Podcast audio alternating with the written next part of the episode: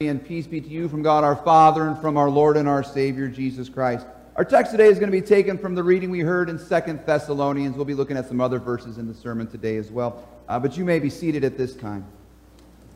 We continue with the word of prayer. Almighty Father, we give you thanks that you have seen fit to place your word into our ears and into our hearts so that we might have faith in your Son, Jesus. Lord, we also know that this message can only go forth if we share it. So, Lord, today we pray that you would give us wisdom and guidance in, into how it is that we can share your word with those who need the hope that we have within us. Now, Lord, may the words of my mouth and the meditation of all of our hearts be pleasing in your sight. Lord, our rock and our redeemer. In Jesus' name, amen. Well, we are nearing the end of this Rooted and Growing Stewardship campaign. Uh, next Sunday will be sort of the, the, the culmination, the end of, of the whole series as we gather together. Don't forget, 9.30 for worship here and then a, meal, a meal to celebrate afterwards. It's going to be a wonderful Sunday. Uh, but we have been looking these last few weeks at some of these wonderful things that we see God doing in our church. We've talked about how here at Community Lutheran, we are rooted in the Word and the work of God, and that Word and work of God produces growth in our lives. We talked about how it works in our various vocations and the responsibilities that God has given to us. Last week we looked at how uh, God is doing that work here within our congregation. But today what we're going to do is we're going to focus sort of outside of ourselves. And we're going to see what God calls us to do uh, in the world with the message of his gospel as we talk today about that big and scary word in the church, evangelism. We're going to talk about evangelism uh, today and how we share our faith with others. But as we do that, as we've done throughout the entire series, let's begin by looking at these verses from the book of Colossians. This is our, our theme verse for the Rooted and Growing campaign. Let's read these together. Therefore, as you received Christ Jesus the Lord, so walk in him, rooted and built up in him, and established in the faith, just as you were taught, abounding in thanksgiving. Today we want to think about that little phrase, just as you were taught. Now, what we don't want to do, though, is think about how it is we ourselves were taught, but more think about the teaching itself, or perhaps better said, how it is that the Word of God was shared with you, and how you are called by Christ to share that word, to teach that word, to give that word to other people. And again, we're going to talk about it by looking at that scary word, evangelism. Boo! See, uh, we're all scared when we hear the word evangelism.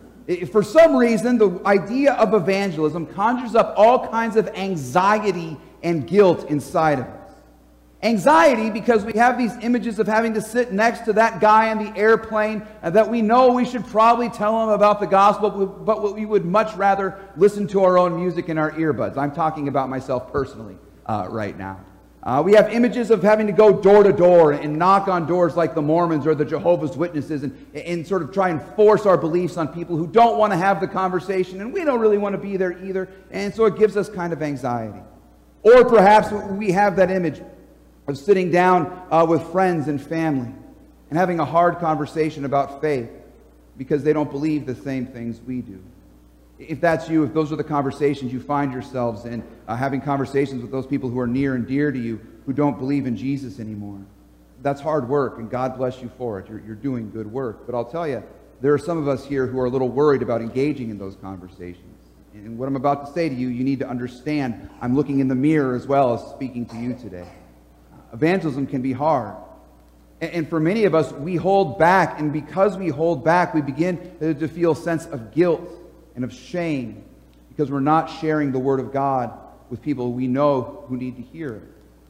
Now, you might think I'm setting you up right now to say something like this, but don't worry about it. God does all the saving, anyways. It's all His work. We just kind of hang out, and when the opportunity arises, maybe we say something about Jesus, but he'll figure it all out in the end. Don't worry about it. You don't need to feel bad. You might think that's what I'm about to say to you, but I'm sorry, it's not. I'm afraid that we feel a lot of guilt and shame when it comes to evangelism because we've sinned when it comes to evangelism. We've kept the Word of God to ourselves. And why have we kept the Word of God to ourselves? because we fear being rejected by people more than we fear love and trust in God. And that is a sin. We don't share the gospel because we don't want to upset anybody. We don't share the gospel because we don't want to break a relationship up that we have with somebody. Now, some people might say, and this is what I have often said, I don't share my faith because I'm not quite sure what to say. But I'm going to be honest with you. I say that as a defense mechanism so that I don't say anything at all. These are all reasons to keep silent that we give to ourselves that I believe are sinful because we don't fear, love, and trust God above all things. There's other things that are more important to us. And in this way, you have sinned, and so have I. But you also must know that you have come to the right place as that sinner. You've come today to the right place with those sins because the God who has gathered you here today is slow to anger and abounds in steadfast love. And he's the very sort of God who comes to forgive people who are ashamed of him. He's the very sort of God who comes to pay for the sins of those who have sinned against him. Just think of God's relationship, Christ's relationship with Peter. You remember the account of Peter? Peter was one of those guys who, very much like many of us here, was ashamed to share the gospel. When Jesus had been arrested and was being taken to trial, Peter followed him kind of at a distance so as not to really be associated with him. But he wanted to see what was going on. And as he sat around the fire with a number of people, they came and began to accuse him of being associated with Jesus. And Peter, the guy who said he was ready to die with Jesus, could not stand up to them. He cowered in fear. And he denied that he knew Jesus. He kept Jesus' gospel to himself for fear of what would happen to him. You and I often find ourselves sitting next to Peter at that fire, denying in word or, or without any words that we know Jesus. How does Jesus treat Peter after this? Well, you will recall the account after the resurrection where Jesus is walking with Peter along the road. And he kind of pulls Peter aside and begins to speak to him. And do you remember what he says to him? He says, Peter, do you love me? And Peter says, Yes, Lord, you know that I love you. And then Jesus says to Peter, Feed my sheep. But what I want you to notice is that they had that conversation three times. Three times Jesus asks this to Peter. And in a sense, he does this to offset the three denials. In other words, what Jesus is doing for Peter here is he is saying, Listen, I am restoring you.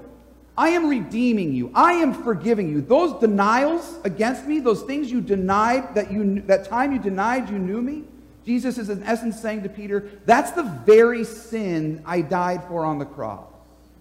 And I'm forgiving you for that. And I am restoring my relationship with you. I am redeeming you and calling you still my own. And you and I, who have sat next to Peter at the fire denying Jesus, also have Jesus walking next to us to say the very same thing to you.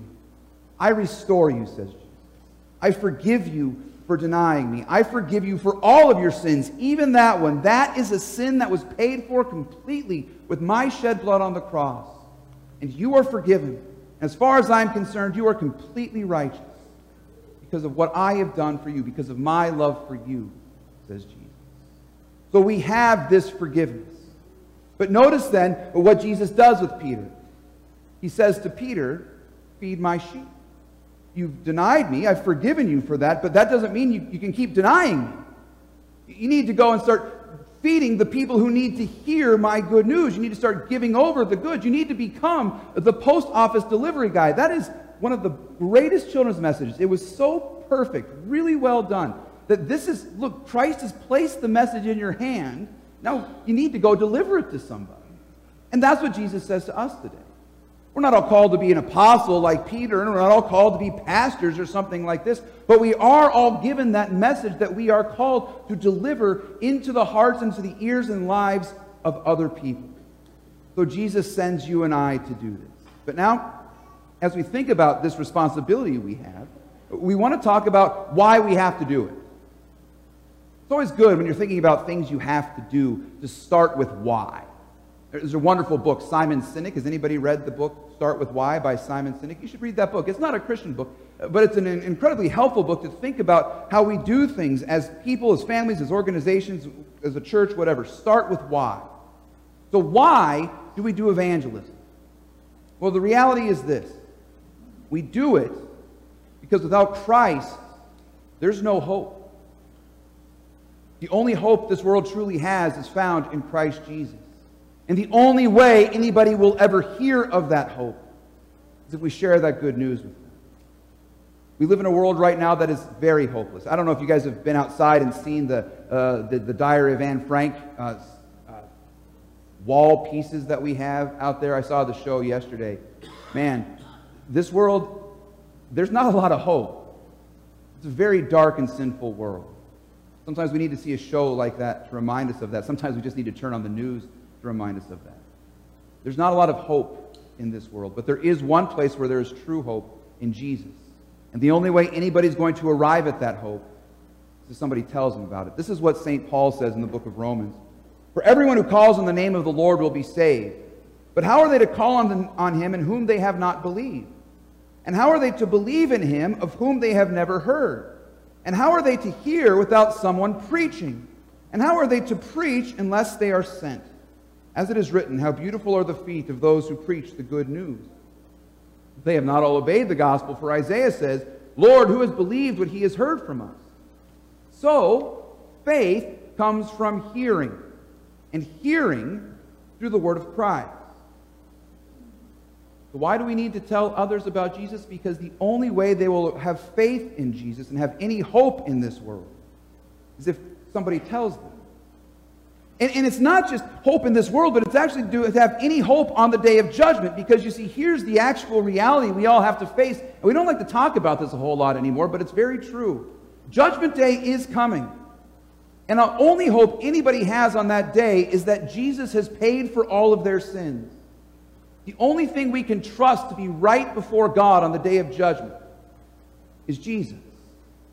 Faith alone in Him is the only way to be found righteous on that final day. Faith alone in Him is the only way to be welcomed into His kingdom. Otherwise, you have to stand before God and try and prove yourself to Him. Demonstrate that your performance was enough, that the world thought what you did was pretty good, so it must be good enough to be pleasing to God. But the book of Hebrews is very clear on this. Apart from faith, it is impossible to please God. We can't be righteous enough before God. We need someone else to be righteous enough for us, and Jesus has done that. If we don't have faith in him, we don't have hope on the day of judgment. Faith, then, is what is necessary. Paul says faith comes through hearing, and Jesus will only be heard you and I get up on our beautiful feet and start telling others about what he has done. And we need to understand the nature of what we're doing here. We're not standing up on our beautiful feet to tell people how right we are and how wrong they are, how we figured it out and they just need to get in line. That's not it at all. We need to get up on our beautiful feet and tell people listen, all of us have no hope apart from Jesus Christ. But all of us have a God who loves us so much that he sacrificed himself so that we might live with him for all of eternity. We have a God who loves us and forgives us and restores us and redeems us. We get up to tell people not that we're right, but that God is merciful. That God loves them and shows them grace and forgiveness no matter what their sin. That's why we do this. Because the only hope we have in this world is Jesus. But now that we know the why, we've got to kind of figure out the what. What is it that we are to say? Well, we've kind of alluded to it already throughout the sermon, but a helpful way of thinking about it is what we have been learning throughout this entire series. What do we say? We say that we have, as we talked about in the rooted portions, we have a God who has created us, and He's created us in love, and He's created us with joy, and He's created us to live in this, this glorious creation. But the reality is something has gone terribly wrong. What's gone terribly wrong is that the chief part of his creation, his people, have rebelled against him. They have rejected him. They have rejected his gifts and tried to build their own kingdom. What's gone wrong is that you and I have each individually tried to live autonomously as our own law apart from God and tried to define our own reality. And because of this, we are living in a world torn apart by sin and war and bitterness and selfishness and hatred. But God, being rich in mercy, has decided to come and do something about it. God loves us so much, He cannot, uh, He does not want to have an eternity without us as a part of it. And so Christ comes to save us, to forgive us, to redeem us. Christ comes into the sin broken world to forgive sinners, to, receive, uh, to save us from the slavery of our sin. He comes to restore the creation to its rightful place the way God intended it to be. He came to seek and save the lost, to bind up the brokenhearted, to heal the wounded, to raise up the lowly. And yes, to tear down the proud, to tear down the abusive, to tear down those who exercise power in evil, self serving ways. Ultimately, he came to conquer Satan and to overthrow death. And we tell people he has done it by dying for us on the cross on Good Friday and rising again on Easter morning. And that resurrection proves that he has overcome the grave, and soon he will overcome all that is dying and all that is evil. All for the sake of God, but all done for you. Now, you tell people this, and people might think, well, I don't, I don't need to hear that. That's, that's just your religious view. That's just your, your perspective. Uh, I don't need you to tell me about this. And there's a lot of people who don't really see the need to hear much about this God and this salvation and this resurrection. But, but I do think that there's at least still two reasons why, going back to the why, why this still is important for us to say this message to people. One, because it's true. And this is a perspective we must get into our heads. The message we're delivering of Christ's salvation, of Christ coming and dying and rising, is not a religious opinion that you have. It is not one church's view of the way God works. It's reality. It's what happened. 2,000 years ago, some rabbi, some Jewish rabbi, was put on a cross and he died, and then Sunday morning he came back to life. That actually happened. And that rabbi has a lot of significant things to say about the way things work in this world. That rabbi has the claims that he is God. Well, if he's died and come back to life, he's at least earned the opportunity to speak to us. We should probably listen to what he has to say. And the truth is, he says, that that death and that resurrection is going to make all things new. And it's proof that I have come for you and that God loves you. It's true. It's good news. It's glad tidings. It's not an opinion or a religious viewpoint. It's what Christ did for us. Second, it's such good news because people do know, as we've said already, people know things are not right in the world. People recognize that the more you push people on this, the more they recognize things are not the way they are supposed to be. I can guarantee you, nobody else walking around right now saying, you know, I think we finally got it all figured out. Nobody thinks that way. Why? Because things are falling apart. And if we're honest with ourselves, in those sort of moments of clarity, we can all recognize that we're a part of the problem. Everybody sees it.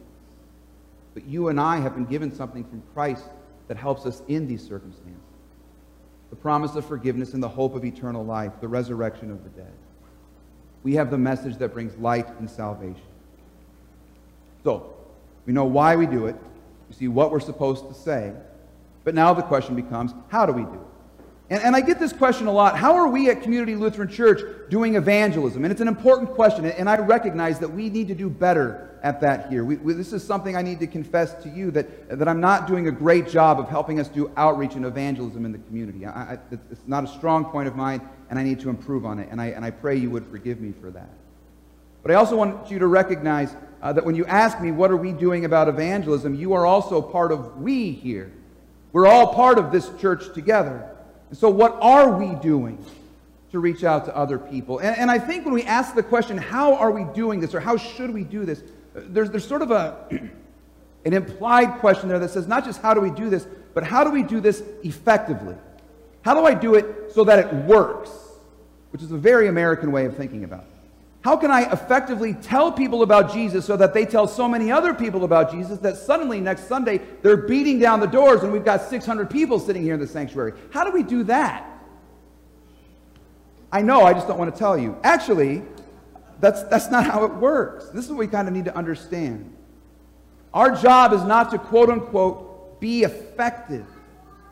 Our job is to pray our job is to pray for the preaching of the word. Our job is to pray for boldness in sharing the word. Our job is to find those opportunities to tell other people about what Christ Jesus has done for them. But the results are not our responsibility.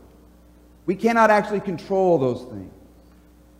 Martin Luther says it this way, and I think he says it very well. We should give free course to the word and not add our works to it.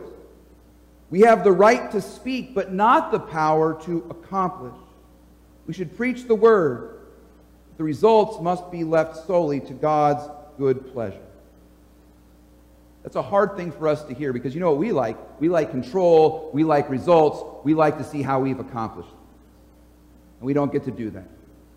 We don't know the results. We can't guarantee how people will respond when we share the gospel. So then why do it? Well, because we do know one thing. We do know God's will. We do know that it is God's desire that all would be saved and come to a knowledge of his truth. We do know that Christ Jesus has come to pay for the sins of every single human being in this world. Because it is Jesus' desire that every single human being in this world would be saved. Christ has come and done all the work to save everyone. We know God's will. We know this is what He wants. And we know that the only way they're going to know about this is if someone tells them. So we are called to do it.